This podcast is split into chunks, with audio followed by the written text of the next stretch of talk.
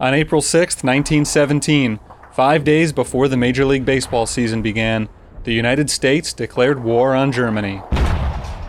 A month later, the Selective Service Act was passed, establishing a national draft. How these elements would affect the game of baseball was yet to be seen, but there was an immediate impact in the crowds. Attendance across the leagues dropped by 20% from 1916 to 1917. Meanwhile, contracts that had been signed during the Federal League years were now expiring. To prevent star players from jumping leagues, organized baseball owners had taken to giving out more money in 1914 and 15 than they ever had before.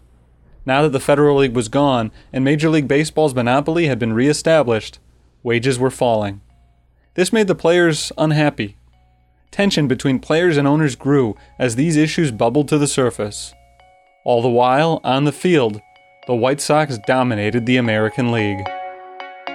I'm Terry Bonadonna, and today on Chicago's Civil War, the Cubs and the White Sox take a break from playing each other as the two teams take turns winning the pennant. Experts Jacob Pomrenke and Richard Lindberg will help take a gander inside the scandal that nearly broke baseball when the White Sox threw the 1919 World Series. And Sean Deveney will also join the show to look at the Cubs team that may have had the same idea in a war shortened 1918. Let's get started.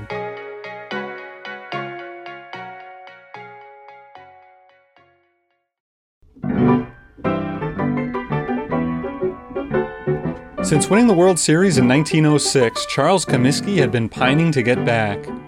He brought back the same core the next few years but came up just short, including losing the pennant on the last day of the 1908 season. As the White Sox descended into mediocrity, the desire to get back to the World Series consumed Comiskey. He spared no expense in trying to build a new contender, with the calendar turning to 1917, he officially severed ties with the last member of the World Series team, releasing Ed Walsh, who had fought gamely through injuries the past four seasons but couldn't fight any longer, at least not in Chicago. It was a new era of White Sox baseball, and this one didn't resemble the hitless wonders so much as the Cubs team that had dominated the city and the National League a decade earlier. In 1917, the White Sox had a star at nearly every position. Hired guns Eddie Collins and Joe Jackson were as good as advertised, but the homegrown talent stole some of the spotlight. Outfielder Happy Felsch led the team in batting average. Buck Weaver was turning into one of the top third basemen in the game, and at just 24 years old, future Hall of Famer Ray Schalk was already a team leader behind the plate. The White Sox led the American League in runs scored in 1917, but their pitching was just as impressive. They also paced the AL in ERA, led by Eddie Cicotte, who had the best year of his career, winning 28 games with a 153 ERA. Behind him in the rotation were Red Faber, Lefty Williams, and Reb Russell, as good a supporting cast as there was in the game. The Sox didn't get off to the start they were hoping for, hovering around the 500 mark a month into the season. At one point in early May, they were no hit on back to back days. That woke them up. They won 19 of their next 22 games and never looked back. The Boston Red Sox had been the team to beat in the American League. They won both the pennant and the World Series in 1915 and 16, but the White Sox left them in the dust, finishing nine games up on their closest rivals. They finished the year with a 154 mark, still the only time in franchise history that Chicago's South Side team has won 100 games. In the World Series, just the second that the White Sox ever played in, and their first since 1906, the Pale Hose jumped out to a commanding 2 0 lead at home behind the dominant pitching of Eddie Cicotte and Red Faber, each of whom threw a complete game. Then the top offense in baseball went uncharacteristically silent. The Sox were shut out in back to back games in New York by the host Giants, leading to a somber train ride back to Chicago for Game 5. 27,000 plus fans showed up to Comiskey Park for what turned out to be the best game of the series decked out in patriotic uniforms with a red, white, and blue Sox logo that had been made special for the series. The White Sox gave the Giants a taste of what they had been doing to the Cubs in postseason series for years. They fell behind in the top of the first inning and trailed 5 to 2 in the bottom of the seventh.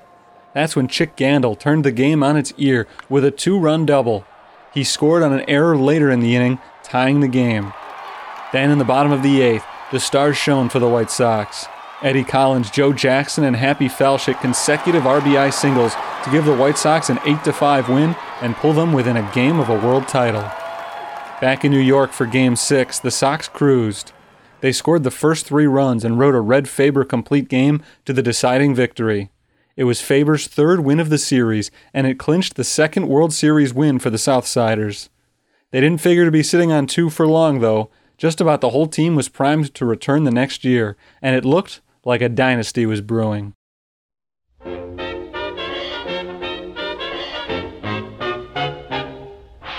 The Cubs' 1917 season was the inverse of the White Sox. They started hot, winning 22 of their first 31 games before falling off a cliff. They finished the year at 74 and 80 in fifth place in the National League, their second straight season in the second division. Like his counterpart on the South Side, Cubs owner Charles Weeghman was a prideful man and one who wasn't tight with a buck when it meant giving his team a chance to improve. After two successful years in the Federal League, it pained Weeghman to lose with the frequency he had in his first two seasons with the Cubs. So, going into the 1918 campaign, he made the biggest trade in franchise history to that point, sending a couple of low level talents along with a record $55,000 cash to the Phillies for Bill Killefer and Grover Cleveland Alexander. Killefer was a nice pickup, a well respected veteran catcher, but the real coup was Alexander. Over the previous four years, he had averaged 30 wins a season. Keep in mind that in the modern era, that number has only been reached 21 times total.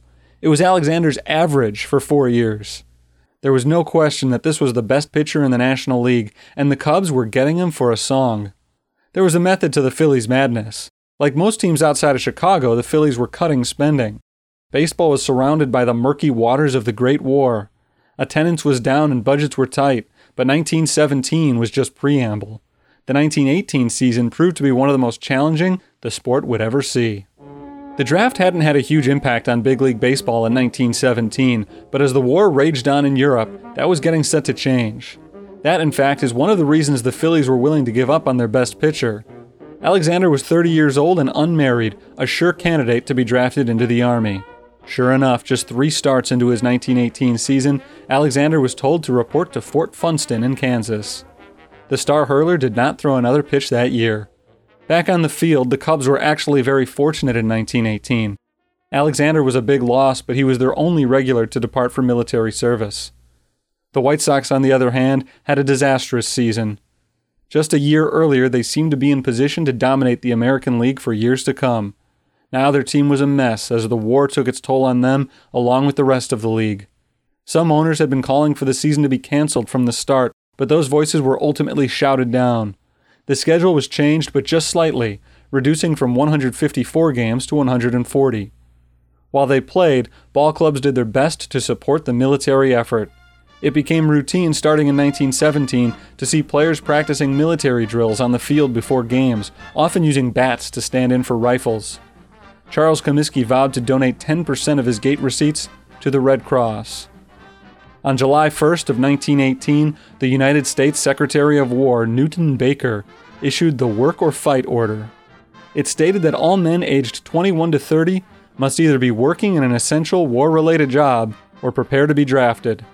The baseball administration fought to get the sport recognized as essential work, but as the body count piled up overseas and the war raged on with no signs of slowing down, it was becoming increasingly difficult to convince the government that grown men playing games was essential. By August, the White Sox had lost star players Eddie Collins and Red Faber, among others, to the military. Perhaps more damaging to the team was the number of players who went to find essential jobs. Joe Jackson, Happy Felsch, and Lefty Williams went to work in naval shipyards. Swede Risberg departed the team, telling the media that he was off to war, but instead he signed up for work at a shipyard too. This was the great controversy of 1918. Joe Jackson was the first big name to do it, but it became commonplace for players to avoid the war by leaving professional baseball to find work that exempted them from the draft. These draft jumpers were largely scorned by the media, and their reputations suffered. They were labeled deserters, or sometimes slackers. Charles Comiskey was at the forefront of the criticism. I don't consider them fit to play on my ball club, he said. I would gladly lose my whole team if the players wished to do their duty to their country, but I hate to see any ball players, particularly my own, go to shipyards to avoid military service. Comiskey threatened not to take the players back when they returned. Jackson and the others did put in an honest week's work at the shipyards, but that's not what everyone saw. They saw these ball players joining semi pro teams for their companies and playing in weekend factory leagues. That didn't sit well with the media or the general public. Amidst all the controversy, the White Sox had a lost season. Without their main cast, they finished 10 games below 500 and saw only 195,000 fans come through the turnstiles at Comiskey Park, by far their lowest total ever. At the end of July, Newton Baker had officially ruled that baseball was not to be exempt from the work or fight order. By Labor Day, all eligible men must either be enlisted or working essential jobs. Organized baseball had fought to get their season in, but it just wasn't going to work. On the fly, they amended their schedule to conclude on September 2nd, a month earlier than planned. They did get one dispensation. For any player on a World Series team, the deadline to enlist was pushed back to September 15th. That meant the Cubs players had two extra weeks. That's right, the Cubs. At the beginning of the season, it was generally believed that if Chicago's North Side team had any shot at making a run at the pennant, it was going to be because of their acquired ace, Grover Cleveland Alexander. Instead, Alexander departed after three starts, but the rest of the team took advantage of the thinned out league to run away with the flag, finishing with an 84 and 45 record, 10 and a half games ahead of second place. They were led by pitcher Hippo Vaughn, who ranked first in the league in wins, ERA, innings pitched, and strikeouts. On offense, rookie shortstop Charlie Hollocher starred with a 316 batting average, and Fred Merkle led the way with 65 RBIs. Yes, the same Fred Merkle who forgot to touch second base for the 1908 Giants. He recovered from his rookie gaffe and played a solid 14 years in the majors, including four with the Cubs. It was a star-crossed career for Merkle, though. He played in five total World Series, but never won one. 1918 was the Cubs' first World Series appearance in eight years, and the reward was a date with the Boston Red Sox, who had already won two of the last three titles. The Red Sox won the pennant on the strength of their mighty pitching staff, but the Southpaw, who may have been their ace, didn't really want to pitch anymore. 23 year old Babe Ruth had begun to play outfield part time, and even though he only appeared in 95 of his team's 124 games, he led the league with 11 home runs. But this was still the dead ball era, and a strong pitcher was valued much more highly than a strong hitter, so Boston manager Ed Barrow forced Ruth back to the mound. He tended not to start his slugger in the field when the Red Sox were facing a left handed pitcher. Knowing that, Cubs skipper Fred Mitchell had an ace up his sleeve. Two aces, actually Lefty Tyler and Hippo Vaughn. Both left handers, they started every game of the series. That kept Babe Ruth on the bench, except in games that he pitched. Ruth was still a handful on the mound. He won both of his series starts, but the Cubs pitchers fought exhaustion and were excellent as well. The team ERA for the series was 1.04. They never allowed more than three runs in a game and never lost by more than one. But they did lose by exactly one, four times, and dropped the series in six. The entire series was played in the shadow of war. To cut down on travel, the first three games were played in Chicago and the last three in Boston. The Cubs moved their home games to Comiskey Park because it could hold bigger crowds, but they scarcely needed it. There weren't any sellouts. Most able bodied males were in the military, not at the ballpark. During the seventh inning stretch of Game 1 at Comiskey, struck by patriotism, a band began to play the Star Spangled Banner. Fans joined in and sang along, and it became a routine for the rest of the series. After Game 6, the Red Sox celebration was muted, as it seemed that everybody was happy the season was over and ready to move on. Adding to the subdued celebration was the reduced gate receipts. The winner's share was just $1,100 per player, and the losers got 671. This was a far cry from 1917 when the White Sox made over $3,500 apiece, and the losing Giants got 2,500. There were several reasons for the lower shares. For one thing, the games were sparsely attended compared to previous World Series. For another, a new rule had been put in place, spreading some of the money to the second, third, and fourth place teams in each league. On top of that, ticket prices were lowered to accommodate the wartime economy, and a percentage of ticket sales were donated to war related charities. Prior to Game 5, the players decided that they wouldn't tolerate the lesser incentives. As game time approached, no one took the field. Instead, representatives from both teams met with the National Commission and demanded higher pay. The commission wouldn't budge. In the stands, the crowd was getting restless. They hadn't been told why the game wasn't starting. Extra police were called in to prevent a riot. Finally, after an hour, the players decided to suit up and play the game. They hadn't gotten what they asked for, but they recognized how bad it would look with a war on if they were caught grousing about money. The last two games were played as scheduled, but the fractious relationship between the players and Magnets at this point was clear. Players wanted more money, and there was more than one way to get it while this war was going on, you know, you had these guys out there playing the game with, with bats and balls. It didn't look very good. And a lot of them were going to be shipping off after that series. Nobody knew if baseball was going to be back on in 1919. Nobody knew uh, if baseball was going to be back on ever again. So, you know, there was uh, there was so much uncertainty when that World Series was played because of the World War going on that there was certainly plenty incentive there for players to accept some money to lose some of these games. That's the voice of Sean Deveney. You may remember him as our Federal League expert. He also wrote a book on the 1918 World Series and the persistent rumors that everything was not on the level. Specifically, the belief is that certain Cubs were paid to lose the series. No evidence has ever been found to prove that the series was fixed, but there were enough plays that would have raised suspicious fans' eyebrows. In the early days of Major League Baseball, game fixing was not uncommon. If the Cubs did throw the 18 series, they likely weren't the first team to do it. There's no question that there were others. There were plenty of situations where gamblers approached players, uh, and the ones we heard about uh, are the ones where players said no. The thing that we didn't hear about, that we don't hear about, that remained covered up, is the ones where players said yes because they had plenty of incentive to keep that a secret. So, uh, yeah, I, I don't think there's any doubt that there were other World Series that that at the very least had been tinkered with. Deveney has also cited 1912, 14, and 17 as series that may have been tampered with, whether it was the whole series or just individual players or games.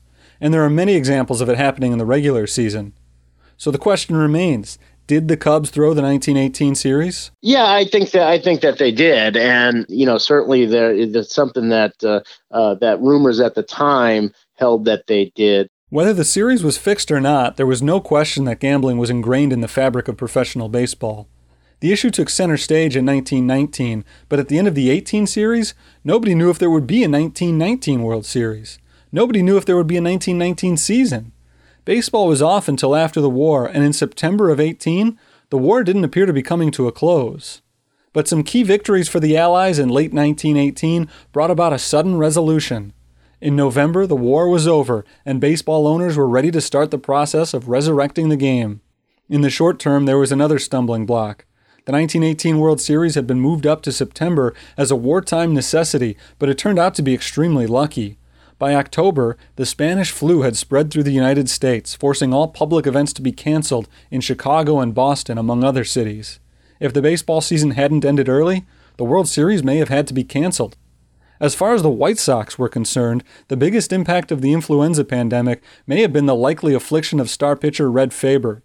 Faber's battle with the flu led to significant weight loss. He was out of shape and fatigued for much of the 1919 season, leading to nagging injuries and making him ineffective throughout the year.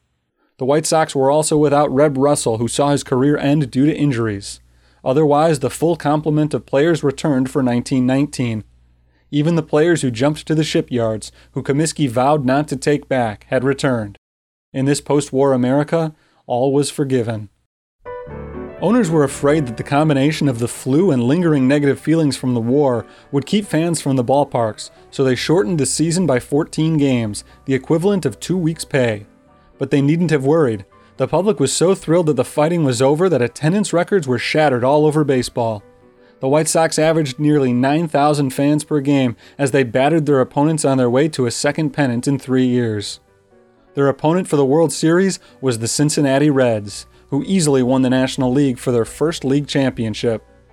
With four weeks left in the season and the Reds appearing to be a shoe in for the pennant, team president Garry Herrmann proposed a change to a best of nine World Series format. The Reds ballpark didn't have enough room to accommodate the demand he had already received for tickets, so he wanted an extra home game. It was easy to sell most owners on the idea. More fans through the turnstiles meant more money all around the league. Charles Comiskey was opposed, but the rule change passed. There may have been a more subtle reason for the change. The White Sox were favored heading into the series, but Cincinnati did have one clear advantage the depth of their pitching staff. With Red Faber out, the White Sox had only two reliable moundsmen. The Reds had five. An extended series would give them a big edge. The series began on October 1st, and from the jump, it was all Reds. They took the first two games at home before the White Sox got a boost from rookie hurler Dickey Kerr. Kerr's complete game shutout gave the Sox their first win of the series, but they dropped the next two. Kid Gleason, who had replaced Pants Rowland as manager before the season, was flummoxed. It's the best team that ever went into a World Series, but it isn't playing the baseball that won the pennant for me. I don't know what's the matter, the players don't know what's the matter, but the team has not shown itself thus far. It's worth noting that the Cincinnati ball club that had taken a commanding lead was no slouch. Even though the White Sox were betting favorites heading into the series, the Reds had actually finished eight games better during the season. Their pitching was as deep as advertised, and the only thing keeping the White Sox alive was their unexpected star pitcher Dickey Kerr. Kerr gave the Sox their second win in Game 6. This time he pitched 10 innings to keep the series alive, though the Sox trailed 4 games to 2. They won again in Game 7, and that got the local press talking. They reminded the public that the White Sox had overcome a three game deficit before in the 1912 City Series. They had overcome a 3 to 1 deficit in the 1914 City Series. Did they have it in them to overcome another big deficit? No, as it turned out. They fell behind the Reds 4 0 in the first inning of Game 8, and it was all over.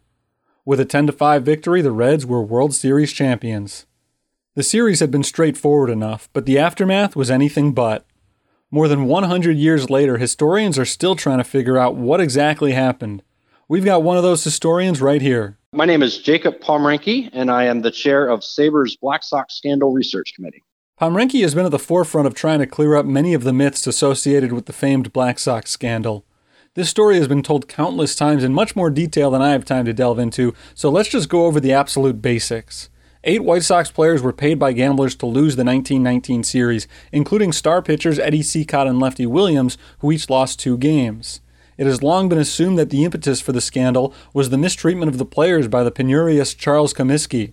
Why don't we make that the first bit of confusion that Jacob Pomrenke clears up? The idea that he was just kind of this Scrooge character and the supervillain of the Black Sox story does not hold up to scrutiny. There's really very little evidence that the uh, Black Sox players engaged in the, the fix to throw the World Series because of Charles Comiskey.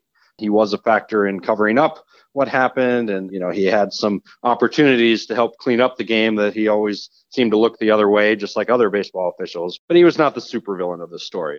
In fact, the White Sox had one of the highest payrolls in all of baseball in 1919. Both Joe Jackson and Eddie Cicotte, two of the primary game fixers, were the second highest paid players at their positions in the American League. So, if not Comiskey, who is most to blame for the scandal? Historian Richard Lindberg has a thought. I think the main factor was it was the simple greed of these players. The fix was not, as is commonly believed, initiated by the gamblers, but by the players. They had seen crooked baseball around the league for years, so there didn't seem to be much risk.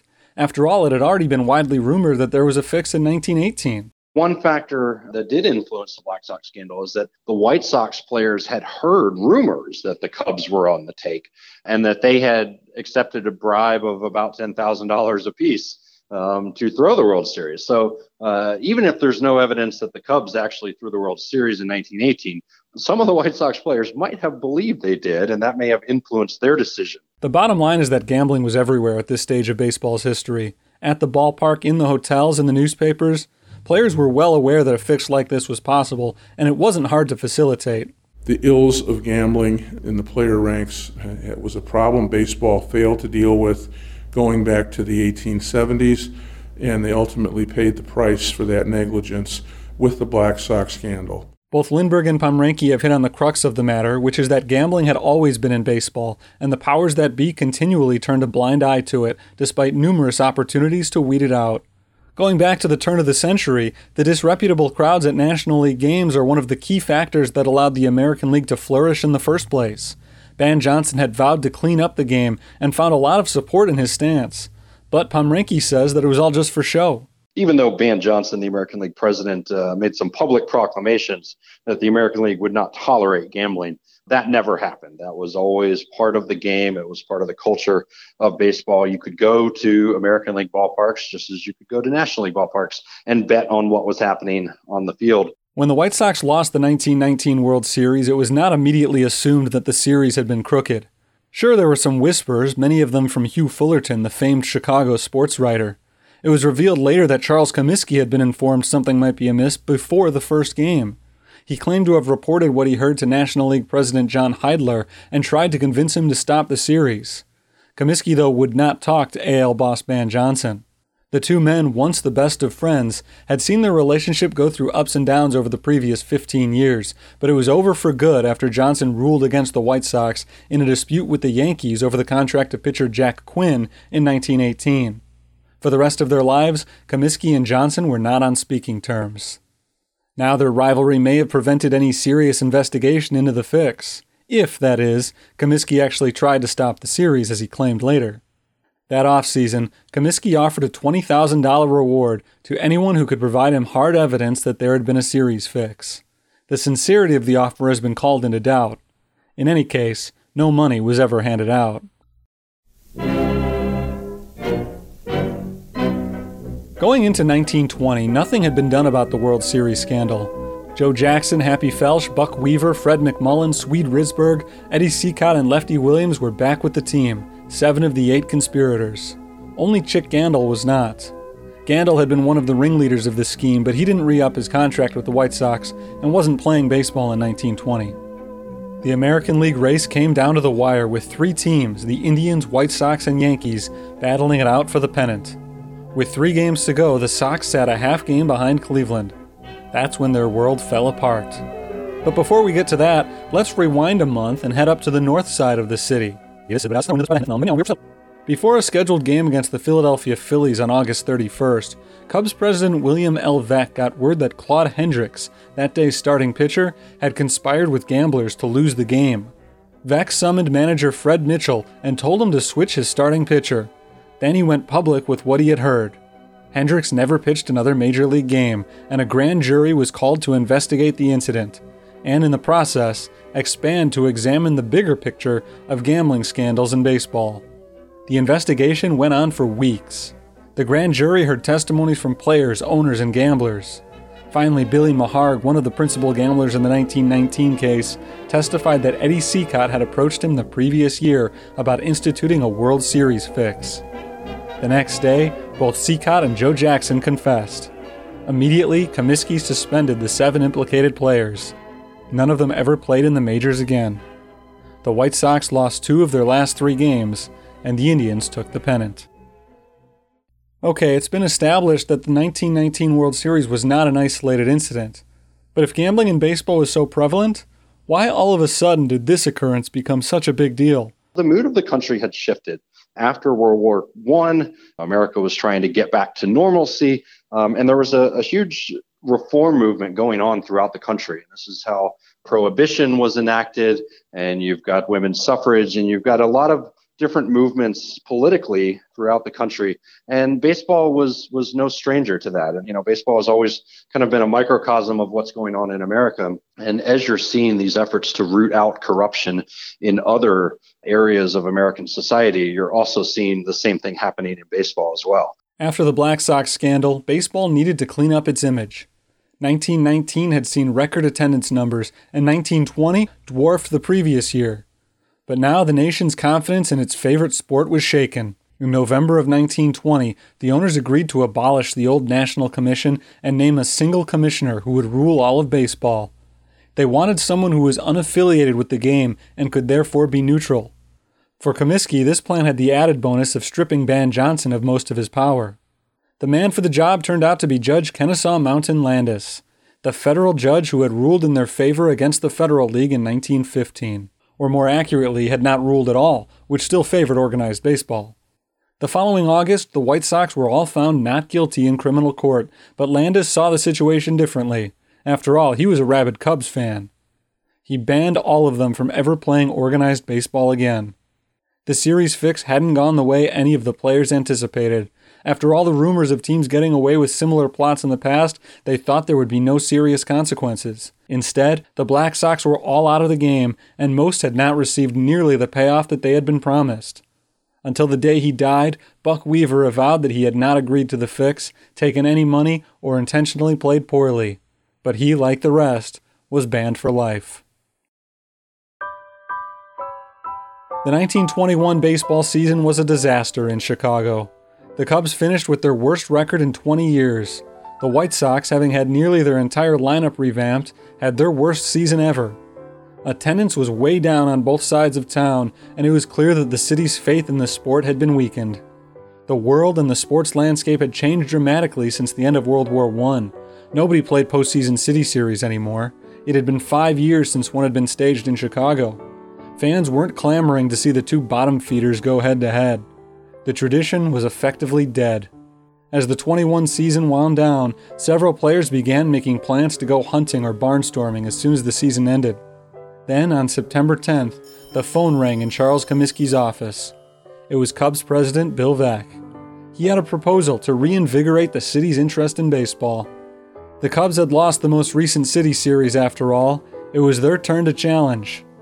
Comiskey accepted. All players on both teams canceled their plans and vowed to be ready for the October clash. The stage was set for the 11th Chicago City Series. Next week, both teams go years without contending as Chicago baseball hits its low point and everybody seems to have stopped caring. No, wait, I want you to listen. The 1920s were a great decade for Chicago baseball. Be prepared to meet some of the wonderful characters who suited up and played a major role in the City Series. And the Cubs make a hire that forever changes the team and the game of baseball. I'll talk to you next week on Chicago's Civil War.